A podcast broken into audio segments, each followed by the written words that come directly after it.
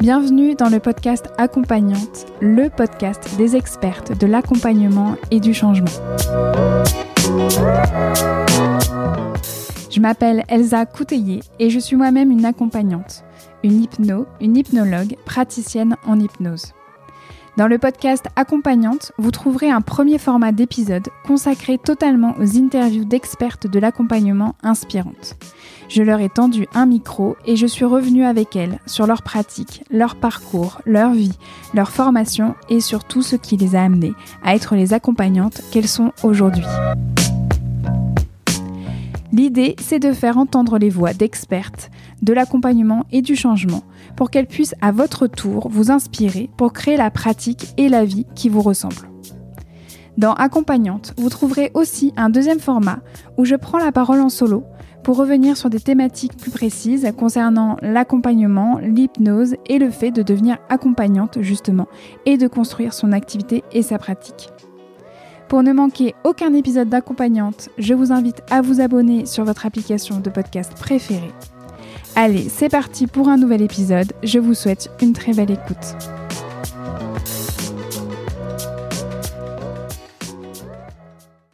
Bonjour et bienvenue à vous dans ce nouvel épisode solo d'accompagnante. Je suis ravie de vous retrouver aujourd'hui. Je poursuis la série audio des épisodes solo consacrés au chemin de la reconversion professionnelle vers les métiers de l'accompagnement. Pour information, l'épisode du jour prend la suite directe du précédent épisode solo, l'épisode numéro 12 intitulé Mes 10 conseils pour tout déchirer en formation. Dans cet épisode numéro 12, je partageais avec vous plusieurs conseils que j'aurais aimé avoir quand je démarrais ma formation en hypnose à l'arche. Dans l'épisode solo d'aujourd'hui, nous allons imaginer ensemble que ça y est, ça y est, enfin, vous avez terminé votre formation, vous êtes certifié. Toutes mes félicitations, bravo, vraiment bravo de tout cœur. Vous prenez donc une photo avec votre certificat dans les mains, vous avez un large sourire sur le visage. D'ailleurs, je vous mettrai dans la description de l'épisode le post Instagram que j'avais publié moi aussi quand je partageais ma photo de célébration I did it à, moi. Voilà, vous aurez aussi euh, ce privilège de voir euh, ma tête le jour où j'ai récupéré mon certificat. En tout cas, voilà, vous partagez cette photo sur les réseaux sociaux. Vous êtes fiers et vous pouvez l'être vraiment. Soyez fiers de vous, c'est hyper important. Et après, ouais, après ça, eh bien, il n'y a plus qu'à. Hein. Vole, petit oiseau, déploie tes ailes et vole. Oui, mais comment? Vous l'aurez compris, aujourd'hui je vais commencer à vous parler de l'installation, du moment où ça y est, on y va pour de vrai.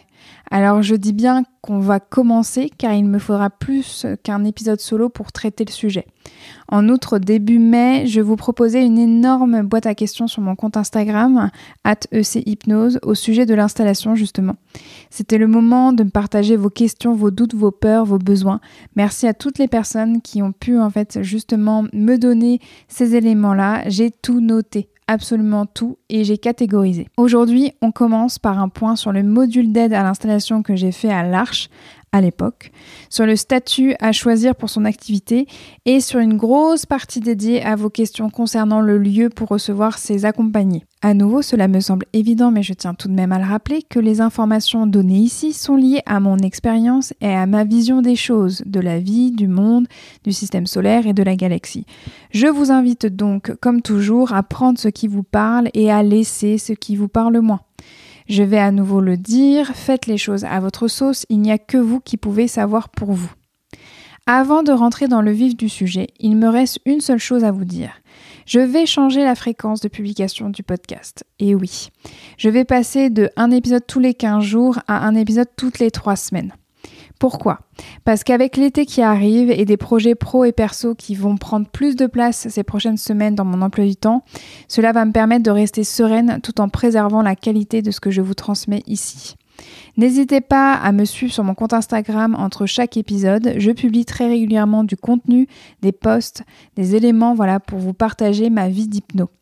Si à un moment donné mon emploi du temps me le permet ou si je suis trop frustrée, il est fort possible que je reparte sur une publication tous les 15 jours. Je vous rappelle que toutes les ressources mentionnées dans l'épisode sont à retrouver dans la description de celui-ci sur mon site internet elsacouteiller.com slash hypnose sous le lien détail sur le lecteur de l'épisode. Allez, c'est parti pour ce premier volet sur l'installation. Je vous souhaite une très très belle écoute et je vous dis à dans trois semaines. Et on démarre par une première question que j'ai reçue lors de la FAQ proposée sur Instagram. C'est est-ce que toi, tu as suivi le module d'aide à l'installation proposé par l'Arche alors, avant de vous répondre, je vais peut-être préciser qu'est-ce que c'est que ce truc de module d'aide à l'installation. Alors, ce n'est pas quelque chose qui n'existe, qui existe seulement à l'Arche. Là, c'est, on parle forcément de l'école d'hypnose, là où je me suis formée. Mais pour toutes les autres écoles de formation, que ce soit d'hypnose ou autre, il se peut que dans votre école, il existe ce qu'on appelle un module d'aide à l'installation, c'est-à-dire des journées spécifiquement dédiées pour vous accompagner euh, dans cette installation-là, dans le fait que bah, on vous aide dans cette transition de la certification au moment où vous recevez en fait vos premiers accompagnés dans votre lieu de consultation à vous. Je précise bien entendu que ce module d'aide à l'installation est un module supplémentaire non obligatoire et c'est un module surtout payant. En tout cas, à l'Arche, ça l'est.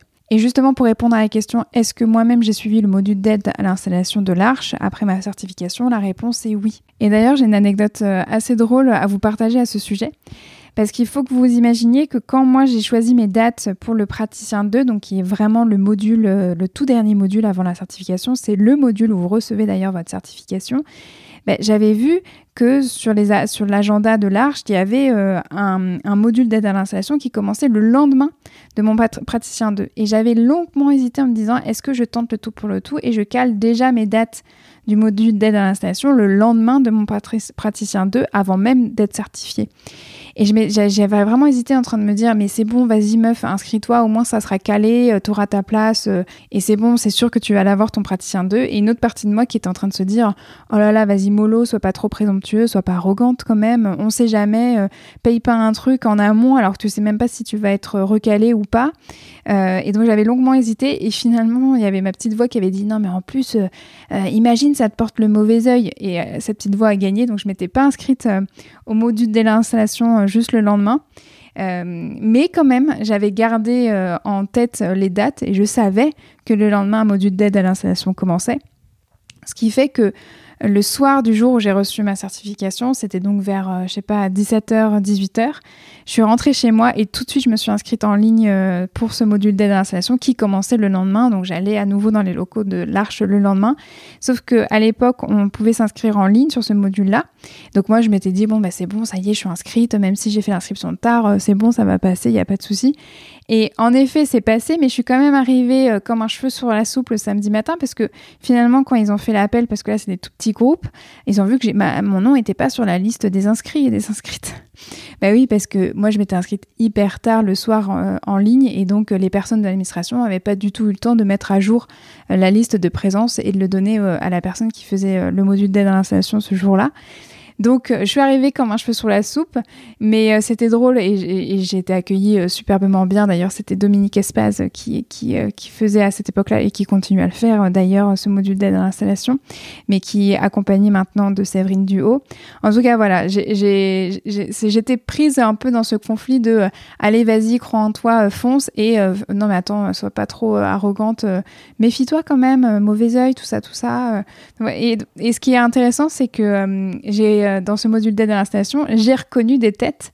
Euh, j'ai recroisé des personnes qui euh, avaient fait le Prat 2, la semaine du Prat 2 avec moi et qui s'étaient pas du tout posé la question, qui s'étaient dit moi j'enchaîne, je m'en moque, j'y vais. Et d'ailleurs, j'avais cette fibre quand même en moi puisque j'avais cette impatience. la nana qui tente le tout pour le tout, je m'en fous, je, m'inscris à 20h, il n'y a pas de souci, je me pointe le lendemain. voilà, c'est, je, je veux pas je veux pas être trop, trop présomptueuse, mais quand même, quand je veux que ça avance, il faut que ça avance vite. Et j'ai pas envie de perdre de temps et attendre la prochaine session il y en a une demain, bah, j'y vais, euh, je me pointe et puis on verra bien quoi. Voilà, donc euh, ça refait la boucle par rapport à, l'impatience que dont je vous ai déjà parlé, euh, cette fameuse émotion qui m'a beaucoup beaucoup beaucoup suivi lors de mes premiers pas dans le monde de l'accompagnement et qui m'accompagne quand même encore aujourd'hui beaucoup. Voilà, petite anecdote autour de l'aide à l'installation. Maintenant, je vais un peu plus vous expliquer voilà, qu'est-ce que moi j'ai vécu à ce moment-là. Il faut quand même que je précise quelque chose d'important, c'est que je pense que le module d'aide à l'installation que j'ai moi euh, eu à cette époque, donc il y a 4 ans, ne ressemble pas vraiment au module d'aide à l'installation proposé aujourd'hui. C'est vraiment un format qui a bénéficié d'une grosse mise à jour euh, ces derniers temps. Ils ont vraiment, vraiment euh, remis tout à plat pour reconstruire quelque chose de beaucoup plus actuel et de beaucoup plus aussi aligné avec les, besoins, j'allais dire les vrais besoins des personnes quand elles sortent de leur certification. Non pas que le, module d'aide à l'installation que j'ai eu était horrible ne m'a servi vraiment à rien, mais j'avoue qu'à l'époque, j'étais un petit peu frustrée parce qu'il y avait tout un pan euh, sur euh, euh, justement l'éclaircissement par rapport au statut, par rapport au côté légal, juridique, qui n'avait pas du tout, du tout été exploré, alors que moi, j'avais vraiment besoin de ça. Euh, à l'époque, c'était beaucoup plus lié euh, à comment aider déjà la personne à être dans sa posture d'accompagnant et d'accompagnante. Alors c'est extrêmement important, il y a vraiment, ça c'est indéniable, mais euh, quand même à l'époque aussi, c'était quand même important d'avoir un socle assez solide du côté juridique. Et, et, ce qui et ce que m'avait dit en fait Dominique par rapport à ça, elle m'avait dit oui, mais ça arrive, ça va être fait sous forme de vidéo. je sais que c'est long à faire, que, que, voilà, vous êtes impatient parce que j'étais pas la seule à réclamer ça dans ce module-là. Et euh, elle m'a dit, mais ça arrive, ça va arriver, ça va arriver. Et en effet, c'est arrivé. Alors un peu trop tard pour moi, j'ai dû me débrouiller un peu plus par moi-même, mais c'est pas grave. Vous maintenant vous pourrez en bénéficier. C'est-à-dire qu'ils ont vraiment maintenant proposé deux manières en fait d'accompagner. Euh, déjà, vous avez du direct, c'est-à-dire vous avez du présentiel. Il y a deux jours à la intensif où vous êtes dans les locaux avec euh, Dominique Espaz ou Séverine Duo qui sont là vraiment pour faire travailler sur votre posture, sur votre projet, sur votre vision euh, par rapport à votre cabinet et à l'accompagnement que vous avez envie de donner. Donc c'est hyper important quand on se lance. Et en plus, vous avez aussi un accompagnement euh, plus au long cours. C'est même maintenant un accompagnement sur six mois où il y a des rendez-vous comme ça qui sont euh, proposés au fil du temps, au fil de votre évolution.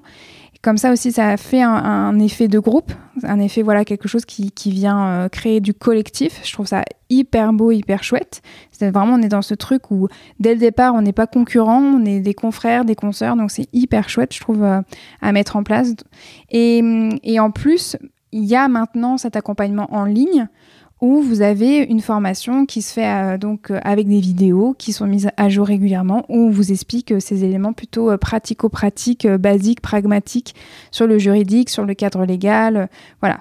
Donc c'est quand même hyper intéressant de pouvoir en bénéficier le plus tôt possible quand on se lance. Donc moi j'ai pas pu l'avoir parce que ils sentaient bien qu'il y avait besoin d'une mise à jour de ce format-là. Donc ça y est, ils l'ont fait cette mise à jour, donc c'est vraiment super. Et il faut savoir aussi qu'à l'Arche, il y a la plateforme Network qui est aussi disponible pour les personnes qui aimeraient avoir ce côté collectif et continuer à avoir des ressources justement pour bien se lancer, pour bien évoluer. Network, voilà, c'est le réseau. C'est un réseau euh, de praticiens et de praticiennes qui se parlent, qui échangent des éléments, qui, il y a des conférences, il y a des conférences payantes, il y a des conférences gratuites. Et il y a aussi en fait pas mal de ressources autour justement de l'installation au cabinet ou du développement de son activité. Donc euh, vraiment pareil, c'est une ressource qui n'est pas à négliger, donc je vous invite à regarder. Je vous mettrai les liens de ces différents éléments dans la description de l'épisode, donc n'hésitez pas à aller regarder. On va passer maintenant à la notion de statut. Quel statut choisir pour son activité? Pour aujourd'hui, ce que je vais vous proposer, c'est que je vais simplement vous lister les différents statuts juridiques pour vous installer et je vous inviterai à regarder sur votre moteur de recherche préféré ben, chaque élément pour vraiment déterminer les avantages et les inconvénients par rapport à votre propre, euh, on va dire, euh, vos propres besoins, tout simplement. Le premier, c'est la micro-entreprise, ex-auto-entrepreneur, parce que je crois qu'on ne dit plus auto-entrepreneur depuis janvier 2016. Ça, c'est vraiment le statut le plus souvent plébiscité par les personnes en début de carrière parce qu'il est vraiment euh, rapide à mettre en place. Ensuite, vous avez également l'entreprise individuelle au réel. L'acronyme, c'est EI ou entreprise en nom propre. Ensuite, vous avez ce qu'on appelle le portage salarial. C'est une forme d'emploi à mi-chemin entre entrepreneur et salarié qui permet de développer une activité professionnelle indépendante tout en conservant la couverture sociale d'un salarié classique. C'est-à-dire qu'en échange d'une partie de votre chiffre d'affaires, la société de portage porte votre activité tout en vous donnant accès à un CDD ou un CDI. Donc là, je viens de vous parler de ce qu'on appelle le portage salarial, mais il y a un statut qui va encore plus loin que le portage salarial, qui reprend ce principe euh, d'avoir un statut hybride entre entrepreneurs et salariés. D'ailleurs, on appelle les personnes qui sont euh, sur ce statut-là des entrepreneurs salariés. C'est la coopérative d'activité et d'emploi. L'acronyme, c'est CAE. Il faut imaginer que euh, la coopérative d'activité et d'emploi, c'est quelque chose qui propose un modèle d'entrepreneuriat assez unique, puisque ça vous permet de créer et de développer développer votre propre activité dans un cadre autonome, mais aussi coopératif et mutualisé. Dans le sens où le portage salarial, ça s'arrête à cette histoire de CDD ou de CDI, c'est-à-dire qu'en échange vraiment de votre chiffre d'affaires, bah, hop, on vous salarie mais vous restez vraiment totalement indépendant. Il n'y a pas de coopération, il n'y a pas de mutualisation des moyens, il n'y a pas d'effet de groupe euh, avec les autres entrepreneurs de la société en fait de portage. Alors que vraiment la coopérative d'activité et d'emploi, il faut vraiment vous imaginer que c'est comme un énorme collectif d'entrepreneurs qui viennent de plein d'horizons différents, de plein euh, d'activités différentes et qui mutualisent leur savoir-être et leur savoir-faire ensemble et surtout qui bénéficient ensemble aussi d'une équipe qui reste toujours la même au sein de la coopérative d'activité d'emploi, qui euh, est composée de conseillers, c'est-à-dire des personnes qui sont vraiment euh, employées pour conseiller les entrepreneurs justement dans le développement de leur activité, que ce soit au niveau de leur offre, que ce soit au niveau de la comptabilité, que ce soit au niveau euh, même des projets, que ce soit au niveau même du mindset et de la vision. Et derrière, vous avez euh, aussi toute une structure, on va dire, avec des personnes euh, beaucoup plus dans l'administratif et dans le juridique. Donc, euh, vous avez un expert comptable, vous avez des assistants comptables, vous avez aussi une assistante quelque part qui fera toujours le lien, qui vous tiendra au courant des événements. Et donc, vous avez vraiment un effet de groupe assez intéressant. Pourquoi je vous en parle autant? Parce que c'est un statut que moi j'ai choisi, la coopérative d'activité et d'emploi, depuis le début, c'est-à-dire vraiment depuis 2017. Moi, ça fait donc 4 ans que je suis au sein de la coopérative d'activité d'emploi Omnicité, anciennement appelée euh, Port Parallèle, qui se situe dans le 11e arrondissement euh, à Paris, euh, rue Hamelot. Et donc voilà, ils ont des locaux dans lesquels très régulièrement on propose des formations, on propose des activités de groupe, on propose des labos voilà, pour échanger entre les personnes qui sont du même secteur, par exemple un labo communication ou un labo bien-être où je rencontre euh, pour échanger euh, des personnes qui évoluent euh, sur les mêmes thématiques que moi, pour avoir cet effet très coopération et mutualisation des moyens et aussi des savoirs. Donc c'est comment être dans cette idée que je suis ok entrepreneur, mais autour de moi je ne suis pas seule. J'ai aussi un parachute avec un conseiller tous les six mois. Je change de conseiller pour avoir quelqu'un qui va toujours me challenger pour pas que je, je, me repose sur mes lauriers. Et aussi derrière j'ai aussi un parachute avec toute une activité, une structure administrative autour de moi, ou si j'ai un souci, ou si j'ai besoin d'avoir un conseil juridique, je peux euh, solliciter la personne en, question. Alors bien sûr, ça, ça, ça a un coût, hein, c'est pas du tout gratuit. C'est-à-dire que je vous parlais tout à l'heure du portage salarial, où euh, en échange d'une partie de votre chiffre d'affaires, ben, la société de portage vous salariez. Ben, c'est exactement la même chose pour la coopérative d'activité d'emploi.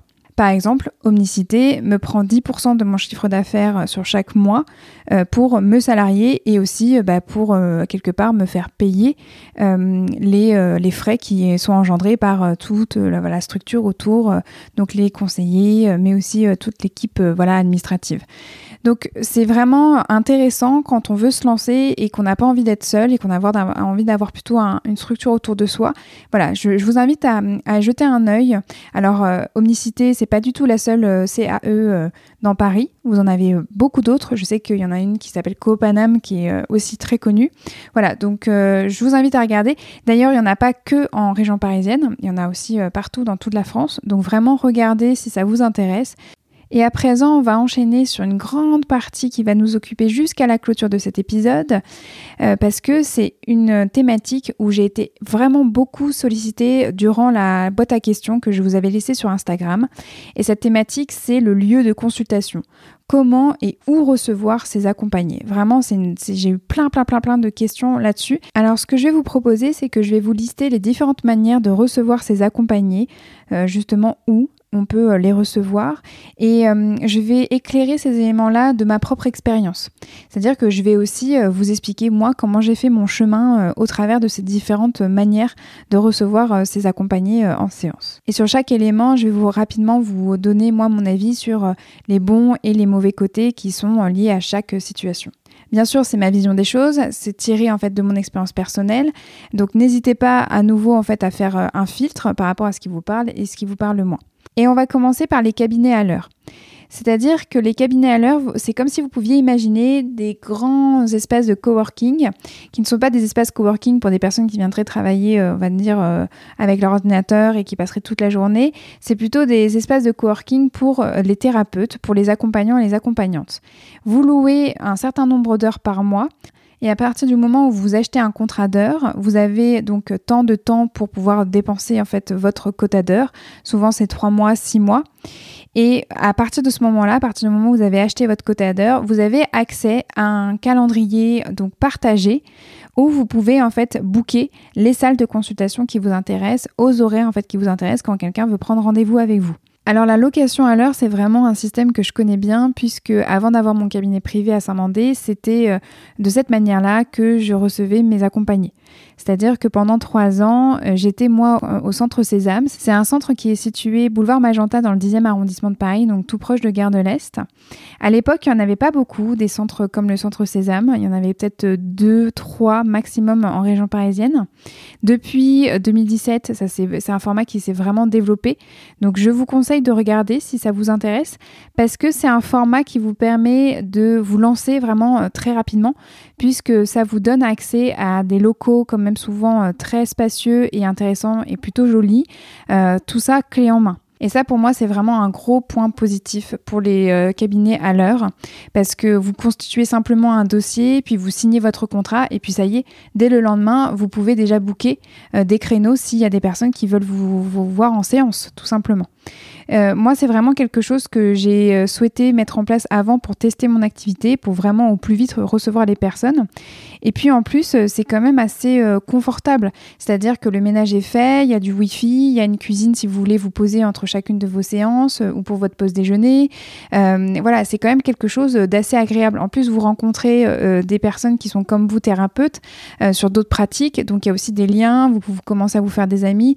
Donc voilà, c'est une ambiance quand même assez sympathique. Donc ça, c'est vraiment un gros point positif euh, pour moi.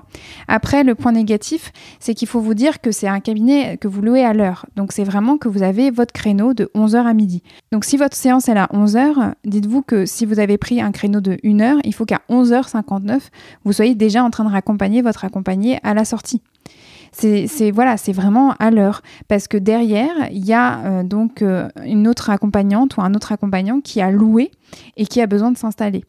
Donc il n'y a pas vraiment de temps de pause, vous n'avez pas vraiment le droit de dépasser. Et c'est ça qui est quand même assez euh, contraignant et ça demande parfois de la haute voltige parce qu'on est quand même sur un métier euh, de l'humain et la personne qui est en face de vous, ça se trouve euh, cinq minutes avant la séance, elle va vous lâcher une bombe ou elle va pouvoir enfin prendre conscience de quelque chose ou elle va traverser une énorme émotion et là vous allez regarder l'heure et vous allez vous dire waouh j'ai trois minutes voire quatre minutes max pour boucler la séance. Donc ça va vous forcer à vraiment tenir votre temps. Et finalement, c'est pas vraiment une si mauvaise chose. Parce que moi, quand je discute avec des consoeurs qui se sont euh, lancées directement, euh, soit chez elles ou soit à domicile ou dans des cabinets où elles avaient vraiment euh, tout leur temps et qu'elles avaient des plages comme ça de pause entre chaque séance, ben, elles avaient tendance à déborder et au début à ne pas du tout, du tout tenir leur temps de séance. C'est-à-dire que leur tarif était annoncé pour une heure et finalement elles se retrouvaient à faire 1h15, 1h20, voire 1h30, voire beaucoup plus. Et c'est vrai que moi, avec le Centre Sésame, j'ai été un peu élevée à la dure. C'est-à-dire que bah, voilà, la personne en face de moi est booké une heure, moi je bookais ma salle une heure, et ben j'avais une heure pour faire la séance. Donc ça vous apprend vraiment à être dans le temps. Mais ça a un côté un peu stressant, ça c'est sûr. D'ailleurs, peut-être à l'occasion, je pourrais vous raconter ma toute première séance payée au Centre Sésame. J'ai eu vraiment, vraiment chaud, quoi. J'ai vraiment beaucoup, beaucoup, beaucoup transpiré ce jour-là. Un autre mauvais côté euh, au centre Sésame, c'est il y a le côté en fait des annulations. C'est-à-dire que quand bah, malheureusement votre accompagné vous pose un lapin parce que ça arrive, c'est-à-dire que vous vous êtes là, vous avez loué votre cabinet et puis si la personne ne vient pas, ben, c'est pour votre poche. Ça sera décompté de votre contrat euh, de location. Donc c'est comme si vous aviez eu votre séance alors que vous n'avez pas en fait euh, eu votre séance. Alors après, à vous de voir en fait par rapport à vos politiques euh, justement tarifaires, si vous faites euh, payer quand même la personne ou si vous lui demandez un dédommagement. Moi, c'est ce que j'avais mis en place, c'est-à-dire que je leur demandais au moins de prendre en charge les frais de location pour que je ne perde pas une heure sur mon contrat. Après, un autre mauvais côté, c'est toujours au niveau du temps, c'est-à-dire que si la personne elle a 5, 10, 15, voire plus en fait de retard en séance, et que finalement elle, s'attend à ce que vous euh, vous décaliez la séance, par exemple, elle arrive avec un quart d'heure de retard, donc elle s'imagine que vous allez quand même la garder un quart d'heure après, ben vous pouvez pas. Puisque je reprends mon exemple, vous avez loué de 11h à midi euh, cette salle de consultation. Si la personne vient à 11h15, bah, vous avez juste 45 minutes pour travailler.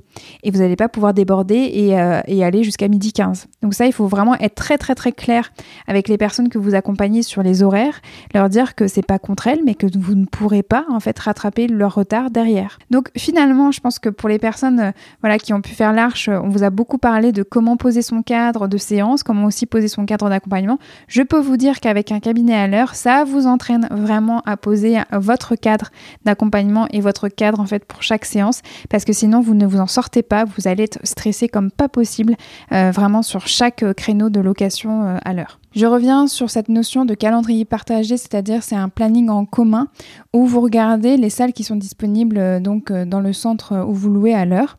Pourquoi je vous en reparle? Ben, C'est parce que ça m'est arrivé parfois d'avoir des demandes de rendez-vous et que quand je regardais finalement le calendrier partagé, je n'avais aucune salle de consultation disponible donc euh, au centre Sésame. Et ça c'est assez frustrant parce que vous avez envie de travailler, il y a quelqu'un qui a envie de travailler avec vous, mais vous n'avez pas en fait de salle disponible pour la recevoir. Et ça ça m'est arrivé souvent sur les créneaux du soir. Donc à partir de 17, toutes les séances à 17, 18, 19h, 20h, c'était très très compliqué de recevoir les personnes en soirée parce que c'était des créneaux qui étaient bookés euh, 15 jours, 3 semaines en fait en avance. Parce que c'est vrai que les personnes viennent en séance quand elles peuvent, c'est-à-dire souvent en dehors des horaires où elles travaillent, donc c'est plutôt le soir ou les week-ends. À l'époque, moi d'ailleurs, je travaillais aussi les soirs et parfois les samedis matins, euh, chose que je ne fais plus du tout aujourd'hui parce que je suis devenue maman et que j'ai complètement réorganisé ma vie professionnelle, ma vie familiale. Donc à l'époque, ce que j'avais fini par faire et par comprendre, c'est qu'il fallait booker 15 jours, 3 semaines en amont les créneaux du soir, en espérant, en croisant les doigts très très fort, qu'il y a bien des personnes qui seront là, qui seraient là, qui prendraient rendez-vous sur ces créneaux-là. Donc euh, voilà, que je ne louerais pas en fait pour rien dans le vide euh, ces créneaux. Euh, mais si ça arrivait, bah, de toute manière, j'avais une possibilité d'annuler 48 heures à l'avance sans que ça me coûte. Mais bon, vous voyez, c'était un jeu un peu comme ça où il fallait que je vérifie mon emploi du temps sur Doctolib, que je vois si c'était raccord avec le calendrier partagé du Centre Sésame. Donc ça me demandait comme ça un petit peu par-ci par-là euh, de la voltige, euh, on va dire, sur, euh, sur mon emploi du temps. Donc on peut pas dire que c'était vraiment confortable. Et c'est vrai que quand je suis passée au cabinet privé, ça m'a soulagée de ne plus avoir à faire ça et d'avoir juste mon emploi du temps sur Doctolib à gérer. C'est d'ailleurs l'un des points qui m'a poussée à vraiment avoir mon propre cabinet à moi, pour vraiment gérer mon emploi du temps comme je le voulais. Un autre point à prendre en compte, alors c'est pas un point négatif, mais c'est important que vous l'ayez en tête euh, pour votre vision sur euh, le développement de votre activité, c'est que les cabinets à l'heure, pour moi, c'est bien quand on commence, quand on est en train de créer en fait, euh, voilà, sa clientèle, quand on commence en fait à se faire connaître, c'est vraiment très bien.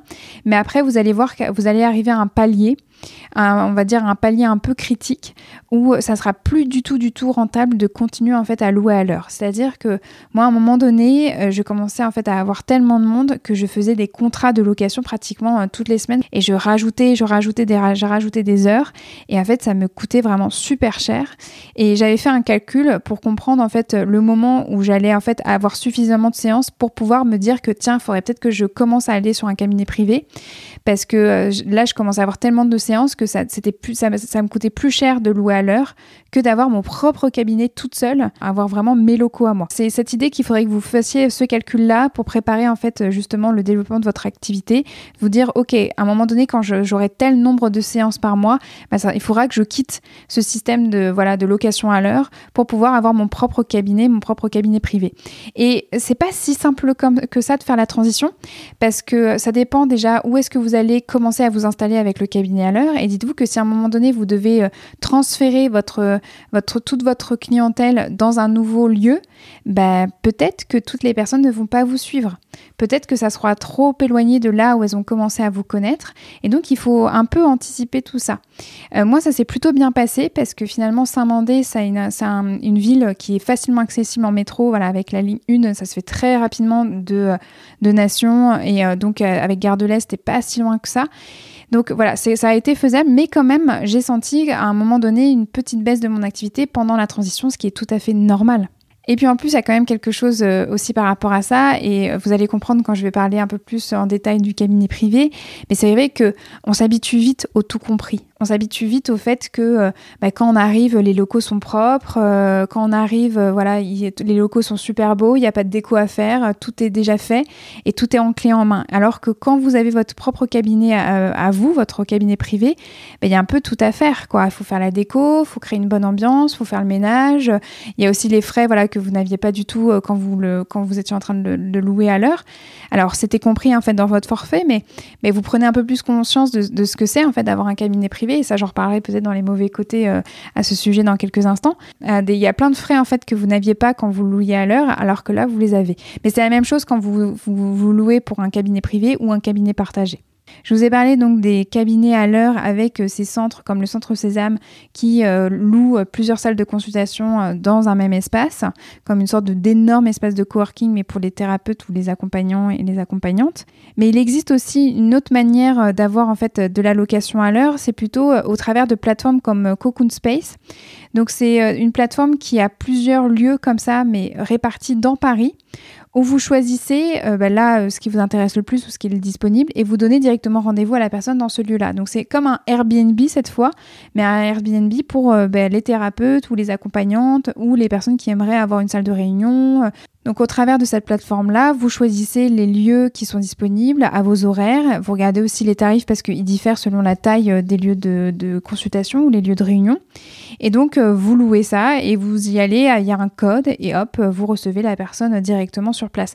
Mais il n'y a pas tout le côté euh, salle d'attente ou salle de repos ou même collectif. À présent, je vais vous parler des cabinets privés. Donc c'est vraiment l'idée que bah, vous avez votre propre salle à vous, votre propre appartement, votre propre ou que vous louez en fait avec un, bail donc professionnel.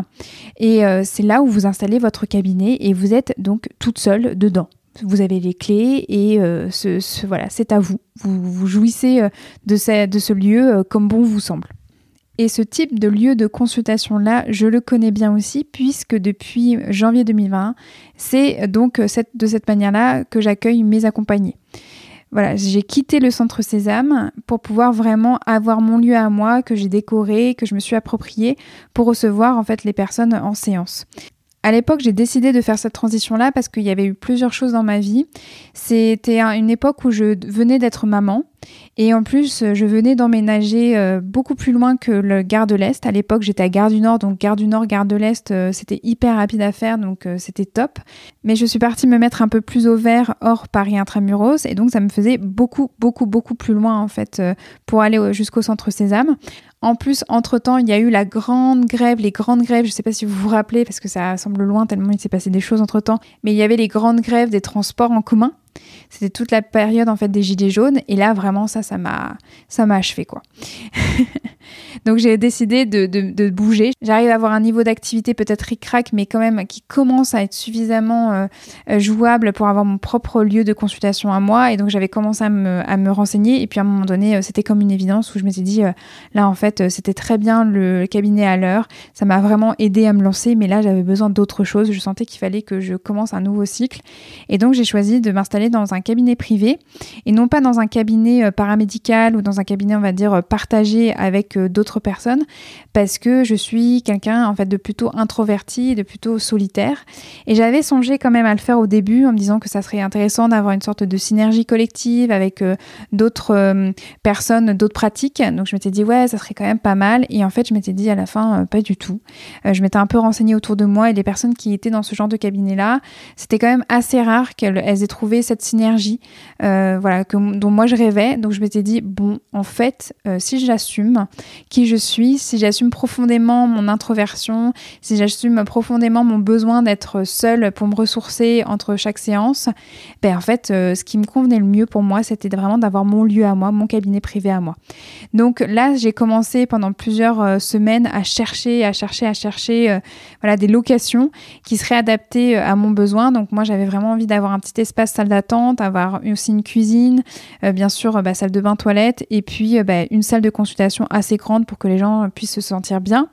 En plus, j'avais vraiment envie d'être plutôt au rez-de-chaussée parce que quand on loue dans des plutôt des surfaces qui sont ou des résidences qui sont liées à de l'habitation, c'est beaucoup plus simple quand on est au rez-de-chaussée d'avoir en fait l'autorisation de la copropriété ou même l'autorisation de la mairie pour pouvoir exercer là. C'est-à-dire que moi, je n'ai pas en fait cherché un bureau. Moi, j'avais dans l'idée de louer un studio ou un petit, un tout petit appartement pour en faire en fait un lieu professionnel. Donc de passer d'un statut voilà où il y a un usage d'habitation à un usage professionnel. Et c'est pas non plus un usage mixte parce que là, moi, je n'habiterai pas dedans. J'ai cherché, j'ai cherché, j'ai un petit peu galéré parce que c'était pas si simple de rentrer dans les critères moi que je m'étais imaginé et en plus c'était pendant la période des grèves de transport donc euh, il y avait un peu euh, tout qui était euh, figé qui était un peu en statu quo à cette époque-là mais j'ai quand même réussi à trouver cet appartement maintenant qui est à Saint-Mandé et j'y suis vraiment très très très bien. Alors les bons et les mauvais côtés d'un cabinet privé. pour moi, le plus gros point positif, c'est évidemment l'idée que bah, c'est mon lieu à moi.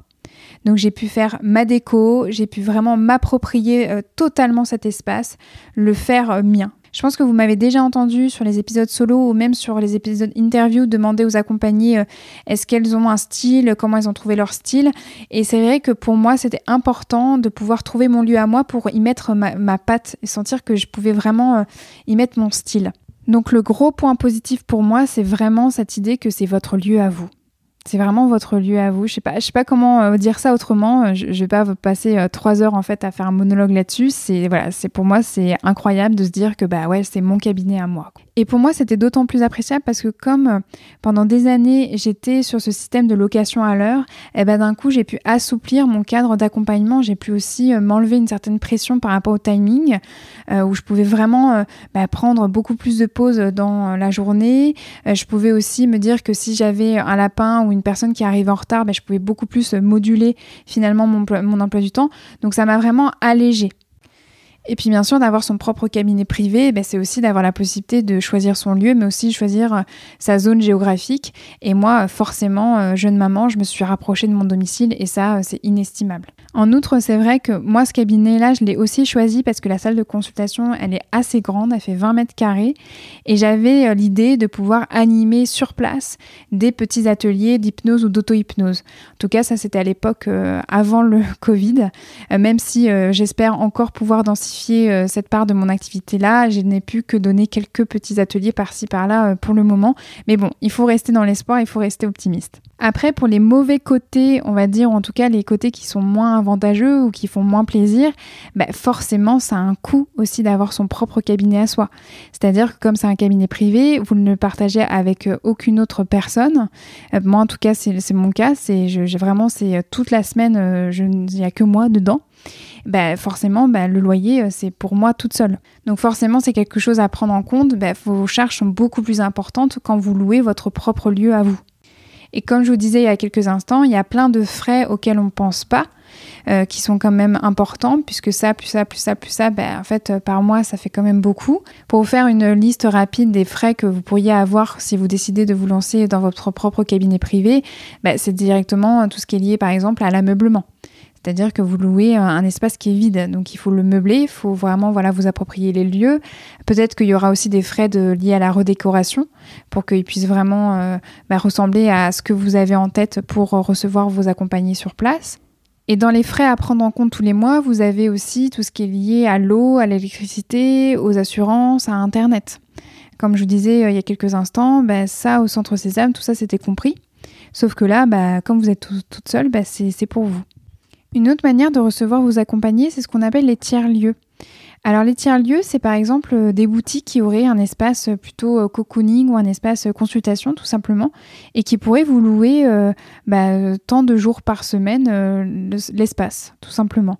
Et puis vous avez aussi des centres par exemple de bien-être, de yoga ou des centres de massage qui ont des salles de consultation et qui vous louent par exemple tous les jeudis cette salle-là et qui donc vous font payer la location pour un jour par semaine. Donc ça c'est totalement possible. Les bons côtés, bah, c'est qu'il y a des personnes qui qui viennent pour leur cours ou qui viennent comme ça dans la boutique et qui apprennent qu'il y a quelqu'un qui peut consulter et qui peut les recevoir. Alors pas sur le moment où ah tiens je vais m'acheter un truc et puis ah ben je vais me faire une séance d'hypnose. Hein. Bien sûr vous avez un calendrier de rendez-vous et la personne elle va pouvoir prendre rendez-vous avec vous là où vous vous serez disponible pour la recevoir. Mais dites-vous que c'est quand même intéressant parce que ça vous fait du passage. C'est qu'il y a quelque part, vous êtes soutenu, vous avez comme une sorte de vitrine où les gens peuvent vous trouver plus facilement parce qu'elles fréquentent directement ce lieu-là. Je pense en plus, par exemple, à des centres de yoga ou des centres de bien-être. Euh, c'est quand même votre cible qui vient pratiquer euh, voilà, son, cours de yoga juste à côté de votre lieu de consultation. Donc euh, voilà, vous pouvez passer une tête, vous pouvez glisser des flyers un peu partout et donc vous avez quand même quelque part des gens qui pourraient régulièrement venir à vous tout simplement. J'ai essayé de penser à des points négatifs concernant ce type de location de cabinet, mais je vous avoue que je n'en trouve pas parce que je ne connais pas bien euh, cette modalité-là. Donc euh, je laisse les personnes qui euh, connaîtraient, qui voudraient en fait laisser leur témoignage à ce sujet, me contacter par exemple sur Instagram at echypnose pour qu'on puisse en parler et que je puisse partager bah, vous, votre avis à vous, votre vision des choses si vous, vous connaissez bien ce type de cabinet-là. Ensuite, vous avez les cabinets partagés. Donc, ça concerne tout ce qui est lié à des cabinets paramédicaux ou des cabinets de soins euh, ou des cabinets voilà, de médecine douce où vous avez la possibilité donc de louer euh, une salle de consultation à l'intérieur d'un centre qui existerait déjà ou qui pourrait en fait euh, se constituer avec vous voilà, dès le départ. Donc, c'est vraiment, vous louez une salle, alors soit toute la semaine ou soit certains jours de la semaine et vous partagez les locaux avec des accompagnants de différentes pratiques. Et au sujet des cabinets partagés, j'ai eu une question dans la boîte à questions où il y avait une personne qui me demandait combien il fallait compter par mois minimum pour un cabinet partagé à Paris. Donc pour répondre à cette question, je suis allée sur le site internet Caducé, C-A-D-U-C-E-E. -E. Je vous mettrai le lien euh, dans la description de l'épisode. Euh, sur ce site-là, vous avez différentes annonces voilà, qui, qui, qui tourne autour du monde du médical et du paramédical. Et c'est un site qui est assez connu parce que vous avez beaucoup, beaucoup d'annonces, euh, voilà, où quand vous cherchez une location de cabinet, vous pouvez facilement trouver. Et là, typiquement, je suis tombée sur une annonce qui date vraiment de début juin où il y avait une personne qui proposait de louer une salle de consultation dans un cabinet partagé dans le deuxième arrondissement. Euh, il faisait, je crois, 30 euh, mètres carrés en tout. La salle de consultation qui était disponible, elle faisait 15 mètres carrés. Et au niveau des tarifs, je les ai notés pour que vous puissiez justement avoir une idée. Il faut compter pour un jour par semaine entre 200 et 250 euros par mois. Pour deux jours par semaine, c'est 500 euros par mois. Pour trois jours par semaine, c'est 700 euros par mois. Et pour quatre jours par semaine, c'est 900 euros par mois. Donc concrètement, si vous voulez travailler lundi, mardi, mercredi, jeudi dans ce lieu de consultation-là, ça vous coûtera 900 euros par mois. Et vous aurez accès non seulement à la salle de consultation, mais de ce que j'ai compris, il y a aussi une kitchenette, une salle de bain et une salle d'attente. Les points positifs concernant les cabinets partagés, ben, c'est comme son nom l'indique, c'est que c'est partagé. C'est-à-dire que bah, vous avez euh, euh, cette possibilité de partager les frais, de partager le loyer, mais aussi de partager, et c'est ce que je vous souhaite aussi, une ambiance, une synergie de pratique, une certaine vision collective de l'accompagnement. Ce qui est super quand ça fonctionne bien, ce genre de synergie collective dans un cabinet partagé, c'est que vous pouvez euh, vous recommander les uns les autres. Et en plus, vous pourriez même comme imaginer un parcours de soins. Là, vraiment, euh, si vous êtes dans ce cas-là, euh, vous êtes la personne la plus chanceuse du monde. Quoi. Je vous le souhaite vraiment de tout cœur. Mais je sais que c'est pas si euh, fréquent que ça. Mais je vous le souhaite quand même. Et je pense que c'est possible. Surtout qu'il y a de plus en plus voilà, de cabinets partagés qui se créent, j'ai envie de dire, from scratch, où il y a des personnes qui se choisissent en amont et après qui choisissent le lieu et qui construisent vraiment bah, ce parcours de soins avec cette vision particulière de l'accompagnement au sein même du projet du lieu. Donc ça vraiment c'est le côté hyper beau des cabinets partagés, c'est vraiment le partage, c'est-à-dire que oui on partage les frais, mais aussi on pourrait aller jusqu'à même partager une vision de l'accompagnement. Et euh, ça c'est magnifique. Et donc là, on va arriver sur les points plutôt négatifs concernant les cabinets partagés. Bah, c'est souvent quand justement il n'y a pas cette vision collective, où il n'y a pas ce partage euh, ou cette synergie. Et donc vous allez euh, partager le, lieu, le lieu même, on va dire, du centre euh, paramédical, mais vous allez peut-être même partager votre lieu de consultation, donc votre salle de consultation. Et ça se trouve, bah, ça ne sera pas votre déco, ou ça sera peut-être pas les jours qui vous arrangeront le plus ou les horaires qui vous arrangeront le plus. Ça se trouve, il y aura en plus des obligations euh, tarifaires ou des, des, façons de faire qui ne vous conviendront pas vraiment et vous serez obligé quand même de vous y soumettre parce que c'est le règlement finalement du centre. Euh, voilà, donc il y a quand même des choses à prendre en compte. Donc faites bien attention, ne soyez pas trop en fait dans le fantasme idéaliste, voilà que tout le monde se connaît, c'est merveilleux et ça sent la tarte aux pommes et il y a un parcours de soins magnifique. Alors moi je vous le souhaite, hein, vraiment faut être dans l'espoir et, et optimiste, vraiment si c'est ça qui est important pour vous, mais faites-le. Mais limite, j'ai envie de vous dire, faites-le from scratch.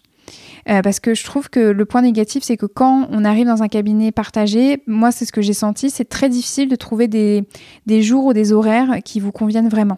Parce que typiquement, je vais vous parler de mon expérience. Avant de me décider à avoir vraiment mon cabinet privé, moi j'ai essayé de m'insérer dans des cabinets partagés. Et euh, souvent, on me refilait un peu les horaires ou les jours euh, dont personne ne voulait. Ou on me refilait la salle qui était la plus moche, si j'arrivais un peu la dernière. Donc, euh, bon, je ne suis pas en train de dire que c'est tout le temps le cas, mais moi, c'est ce que j'ai senti, c'était mon expérience. Donc, vraiment, au mieux, peut-être, si vous avez envie d'un cabinet partagé, pourquoi pas essayer de créer vraiment le vôtre dès le départ, vraiment from scratch. Vous prenez en fait une page blanche, vous contactez des personnes avec qui euh, il y a de la synergie euh, naturelle et vous essayez, de trouver un lieu pour vraiment créer le vôtre ensemble. Après, vous pouvez en fait très simplement aussi vous intégrer dans un cabinet paramédical ou un cabinet de soins et, et ça va très bien se passer. Hein. Il y a pas de souci, chacun, chacun son expérience et chacun son chemin. Il y a quelque chose que je ne vous ai pas dit par rapport au cabinet partagé, c'est en lien avec mon expérience, c'est que je ne suis pas passée en fait du jour au lendemain euh, du cabinet à l'heure à mon cabinet privé. Il y a eu quand même comme une époque de transition, puisque quand j'étais encore au centre Sésame à Gare de l'Est et que j'avais déjà déménagé, j'ai euh, en fait réussi à trouver plus près de chez moi déjà un cabinet partagé que je partageais avec une kiné justement et avec une ostéopathe. Donc j'avais un jour et demi par semaine dans ce cabinet-là, beaucoup plus proche de mon domicile et je continuais à aller en fait au centre Sésame les autres jours de la semaine. Ça a été une période où j'ai pu tester qu'est-ce que c'était euh, d'être dans un cabinet, voilà, dans un cabinet avec d'autres personnes, d'être dans un cabinet où euh, j'avais vraiment des jours dédiés euh, pour ma pratique. Et donc j'ai pu aussi constater qu'il y avait des éléments qui me plaisaient, mais il y avait aussi des éléments qui me plaisaient pas vraiment. Dans cette expérience-là, un des éléments qui m'a plu, c'est le côté proximité. C'est vraiment, on sent que c'est un cabinet qui est dans un quartier en particulier et que si j'étais restée dans ce quartier-là, il y aurait pu avoir vraiment euh, une vie de voisinage tout autour euh, de ce local, tout autour de ce centre euh, de soins. Après, ce que j'ai apprécié, c'est vraiment qu'avec l'ostéopathe avec qui je partageais la salle de consultation, parce que je n'avais pas une salle qu'à moi, c'était vraiment, je prenais les jours où cette ostéopathe avait elle-même un autre cabinet dans la région, et euh, moi, ce que j'aimais, c'était qu'on était vraiment sur la même longueur d'onde euh, concernant notre vision de l'accompagnement. Alors certes, elle était ostéopathe, mais il y avait vraiment une philosophie commune dans nos accompagnements respectifs et c'était euh, très riche et assez intéressant d'échanger justement là-dessus. Après, il y avait un autre élément qui m'avait plu dans cette expérience, c'est que c'était un local qui était neuf, donc qui était vraiment tout beau, tout propre. Ça venait en fait d'être rénové, et donc c'est quand même très agréable d'être dans des locaux qui, qui sont beaux. Après, ce qui m'avait moins plu dans cette expérience, c'est que même si les locaux étaient neufs, je trouvais qu'ils n'étaient pas du tout assez insonorisés. C'est-à-dire que moi, quand j'étais dans ma salle de consultation et que la kinésithérapeute de l'époque était dans sa salle de consultation, j'entendais tout. Et donc, je sais que mes accompagnés entendent tout également. Et ça, vraiment, c'était gênant parce que euh, forcément, euh, c'était une kinésithérapeute et donc, euh, bah, elle coachait les personnes, elle faisait quand même pas mal de bruit. Et donc, il y avait comme une certaine interférence, justement, dans mes séances. Il y avait un autre élément qui pesait lourd euh, concernant ce cabinet-là, c'est que la salle de consultation n'avait pas de fenêtre. Et ça m'a permis de prendre conscience que j'avais vraiment besoin d'avoir euh, une ouverture sur l'extérieur. J'avais besoin au moins d'une seule fenêtre dans ma salle de consultation. J'ai vraiment ressenti ça comme un, besoin. Si un jour je devais vraiment m'installer quelque part, euh, sur le long terme, il me fallait une fenêtre. Et ça, je l'avais déjà senti au Centre Sésame parce que, comme je vous disais, au Centre Sésame, il y avait plusieurs salles de consultation. Toutes avaient des fenêtres, mais il y en avait, il y avait un cabinet qui n'avait pas de fenêtre. Et c'était vraiment la salle de consultation que je détestais en fait louer, ou en tout cas, euh, je rechignais à la louer, même quand il restait qu'un seul créneau disponible et que c'était dans cette salle. Je traînais des pieds en fait pour, euh, louer euh, cette salle-là. Moi, j'ai vraiment besoin d'avoir une ouverture, d'avoir un horizon et de pouvoir aussi aérer. Alors, ça va vous paraître peut-être bizarre, mais c'est vraiment un besoin vital pour moi de pouvoir ouvrir la fenêtre et d'aérer entre chaque séance. Et d'ailleurs, je pense que tous mes accompagnés qui sont déjà venus me voir à Saint-Mandé euh, ou même euh, au Centre Sésame m'ont toujours vu aérer la salle de consultation entre deux séances. Toujours, toujours. En plus, le Covid est passé par là depuis. Il est devenu vital et essentiel d'aérer sa salle de consultation entre deux séances. En tout cas, cette expérience de transition m'a vraiment été utile. J'ai vraiment apprécié euh, le travail avec cette ostéopathe. C'est vraiment grâce à elle que j'ai pu tester ce format-là et que j'ai vraiment pu sentir que, en fait, moi, mon truc, c'était d'être seule. Alors c'est pas du tout négatif, c'est pas du tout contre contre elle ou contre la kinésithérapeute, c'est juste que je suis d'une nature où finalement moi j'aime bien avoir vraiment mon lieu à moi, n'y ait pas de bruit, que je puisse m'organiser comme je veux, que on me gêne pas, que je ne gêne personne, que je peux aussi euh, faire ma déco euh, comme je veux parce que c'est vrai que cette salle de consultation, moi j'y étais un jour et demi par semaine, mais c'était le cabinet de cette ostéopathe là. Donc c'était son lieu à elle, avec sa décoration, avec sa manière aussi d'agencer euh, sa pièce. Tout ça, ça a contribué à renforcer ou en tout cas à affiner la vision que j'avais pour moi de mon lieu de consultation. Et je pense que le cabinet partagé, un autre point positif, c'est justement que ça peut vous aider à ça. C'est-à-dire que ça peut vous permettre de tester vraiment votre vision de l'accompagnement, votre manière de voir les choses, en effet, vous n'avez peut-être pas euh, l'obligation de tout de suite partir sur un cabinet partagé que vous allez louer 5 jours, 6 jours, 7 jours par semaine, mais que par-ci par-là, vous allez trouver un jour, un jour et demi, deux jours par semaine dans un cabinet partagé et ça va vous permettre d'être déjà dans l'ambiance. Ça va vous permettre déjà d'affiner votre vision de votre accompagnement à vous sans prendre trop de risques, sans prendre en charge la location euh, d'un cabinet euh, dans sa totalité, sans prendre en charge la totalité d'un loyer. Une autre manière de recevoir en fait les personnes que vous allez accompagner, c'est donc à distance, soit en visioconférence ou soit par téléphone. Cette manière d'accompagner, elle s'est popularisée, s'est vulgarisée vraiment euh, depuis le premier confinement puisqu'on n'a pas eu le choix, puisqu'on a dû toutes et tous en fait fermer nos cabinets en présentiel et on a dû vraiment déployer ces activités-là en ligne. Mais vous avez des personnes qui font le choix dès le départ de ne jamais avoir de cabinet et qui font seulement en fait à distance. Ou des personnes qui ont commencé en présentiel avec un cabinet, soit un cabinet partagé ou un cabinet privé et qui euh, ont décidé finalement de lâcher leur cabinet pour complètement en fait se dédier à l'accompagnement à distance en visioconférence ou par téléphone. Donc là aussi, ça dépend vraiment de ce que vous vous racontez sur votre pratique euh, en visio ou par téléphone. Déjà, est-ce que votre pratique elle est faisable à distance? Parce que par exemple, je pense moi à une consoeur acupunctrice où c'est pas du tout possible. Voilà, elle a besoin de toucher euh, ou des ou des consoeurs en fait euh, dans le massage. donc voilà, est-ce que déjà votre pratique elle est faisable à distance? Si oui, ben là c'est vraiment selon vous votre système de croyance, votre système de valeurs, votre système de pensée par rapport au fait de pratiquer à distance il y a des personnes qui trouvent que c'est absolument naturel et qu'il n'y a aucun souci, et puis pour d'autres, ça sera un peu plus difficile, voire carrément plus difficile.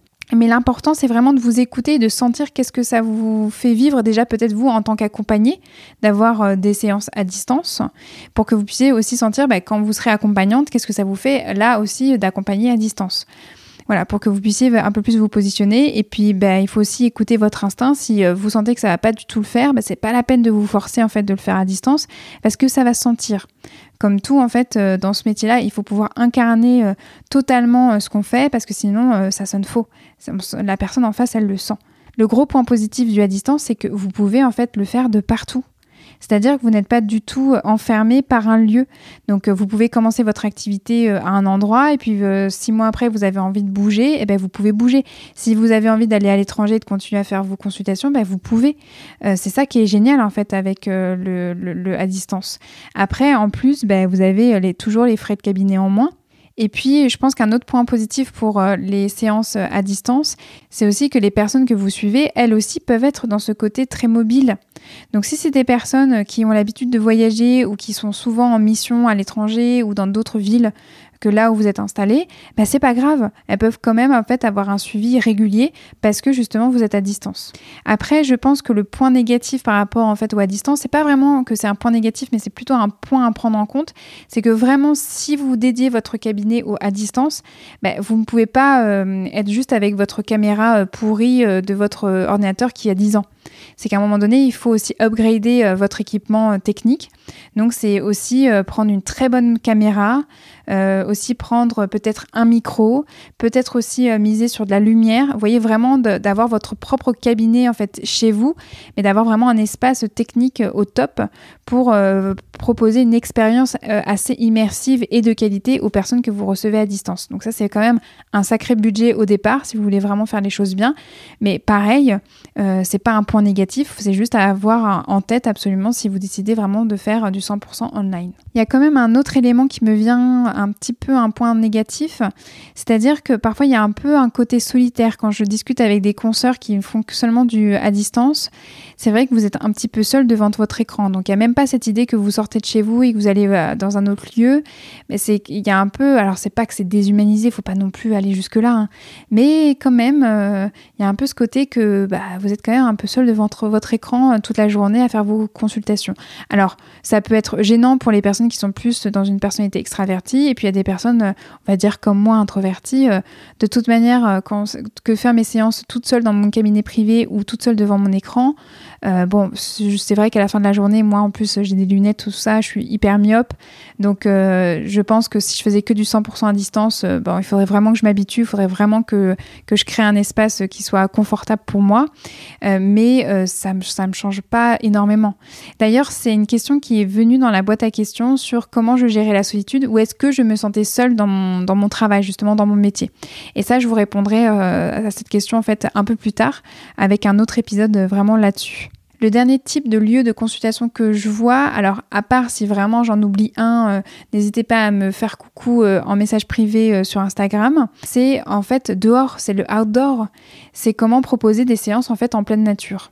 C'est comment vous pouvez voilà euh, vous approprier euh, certains endroits euh, dans la nature que vous aimez bien, que vous appréciez, que vous trouvez voilà qui sont hyper sereins et calmes et complètement ok d'utiliser pour recevoir des personnes et vous pouvez voilà faire des séances, faire votre pratique à l'extérieur. C'est totalement faisable. Je pense à ça parce que c'est Anaïs Forbin dans son interview qui en parle très bien puisque elle c'est une des manières qu'elle pratique en fait le plus. Donc si ça vous intéresse, n'hésitez pas à aller écouter son interview pour qu'elle puisse vous donner euh, sa vision des choses justement sur comment elle accompagne en pleine nature.